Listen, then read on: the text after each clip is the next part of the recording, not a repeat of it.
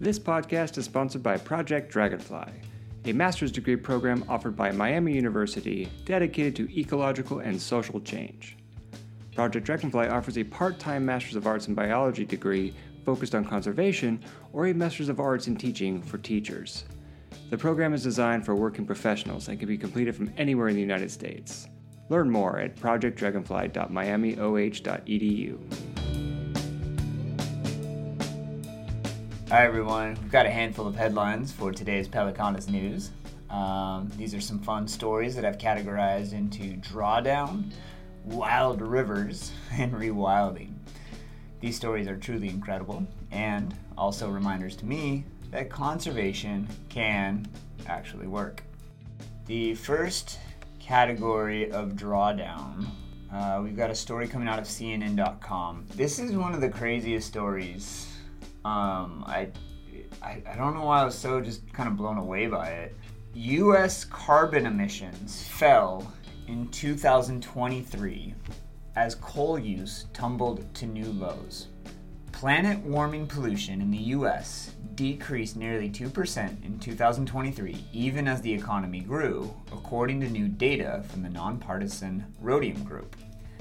The falling emissions driven largely by retirements of dirty coal fired power plants, put US climate pollution, here's where it gets crazy, at its lowest level since 1991. That is so wild to me. Rhodium analyst Ben King has told CNN, but the numbers also show the nation is nowhere near hitting the aggressive climate targets laid out by President Joe Biden at the start of his first term. In order to achieve Biden's goal of cutting emissions in half by the end of the decade, King said the current reductions would have to triple to around 7% reductions per year. That would take much more wind, solar, nuclear, and other zero emission energy providing electricity to the grid, more vehicles on the road powered by electricity or zero emission fuels, and heavy industry like steel, cement, and chemical manufacturers slashing their emissions.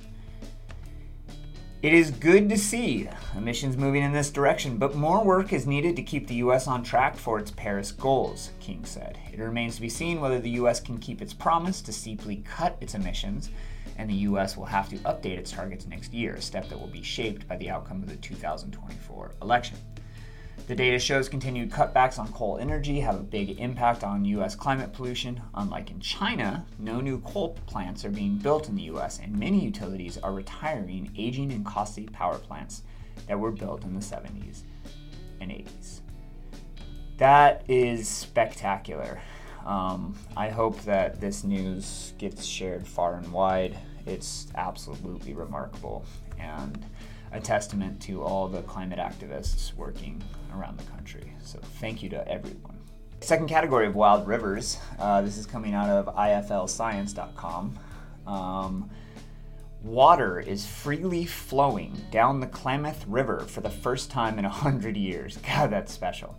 Following years of activism from individ- sorry, from indigenous communities and environmentalists, the removal of dams along the Klamath River is allowing water to flow freely once again, marking a new hope for the region's iconic salmon. Klamath River, which trails for 414 kilometers or 257 miles between Oregon and northwestern California, was once was once the third largest salmon producing river on the west coast. It supported a healthy population of Chinook salmon coho salmon, and steelhead trout, which served as a vital source of nutrition for the Yurok, the Karuk, and other indigenous tribal groups that live in the river basin. However, the construction of PacifiCorp's hydroelectric dams along the river between 1911 and 1962 led to a major decline in wild fish stocks. The dam effectively stopped the strong flows of water needed to flush out toxic algae, worms, and other organisms that can cause disease in fish. But now, the dams are reaching the end of their lifetime, signaling an ideal time to remove them and attempt to revive the river's once thriving ecosystems. All right, I've got two stories in rewilding. Both of these are pretty fantastic. The first one's coming out of theconversation.com. Giant tortoises have returned to Madagascar 600 years after they were wiped out a six year old project to return giant tortoises to the wild in Madagascar could result in thousands of the 350 kilogram mega herbivores repopulating the island for the first time in 600 years. The first group of Aldabra giant tortoises were brought in from the Seychelles in 2018 and have been reproducing on their own since. A group of ecologists explain how reintroducing this tortoise to areas degraded by cattle grazing will help restore the island's forests, grassy woodlands, and shrublands of the past. It could also help prevent devastating forest fires in the future.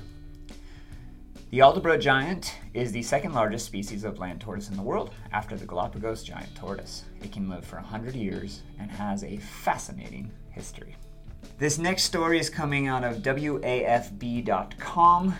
Zoo welcomes newest addition to rare endangered species a baby pygmy slow loris. The Memphis Zoo has announced its newest animal, and he's so small he can fit in your pocket. A baby pygmy slow loris, a very rare and endangered nocturnal primate, was recently born at the zoo and is being carefully raised behind the scenes by zoo staff. Pygmy slow lorises are small, tree dwelling primates that have opposable thumbs and very strong hands and feet, according to the zoo's website. When threatened, they can mix a toxin from a gland near their elbows with their saliva to give them a venomous bite. I had no idea. The tiny newborn male who is yet to be named, is expected to join the Memphis Zoo's Animals of the Night exhibit once he's big enough. God, that's fabulous. All right, I hope these stories bring some optimism and lightness to your month, and I look forward to sharing more in the future. Thanks.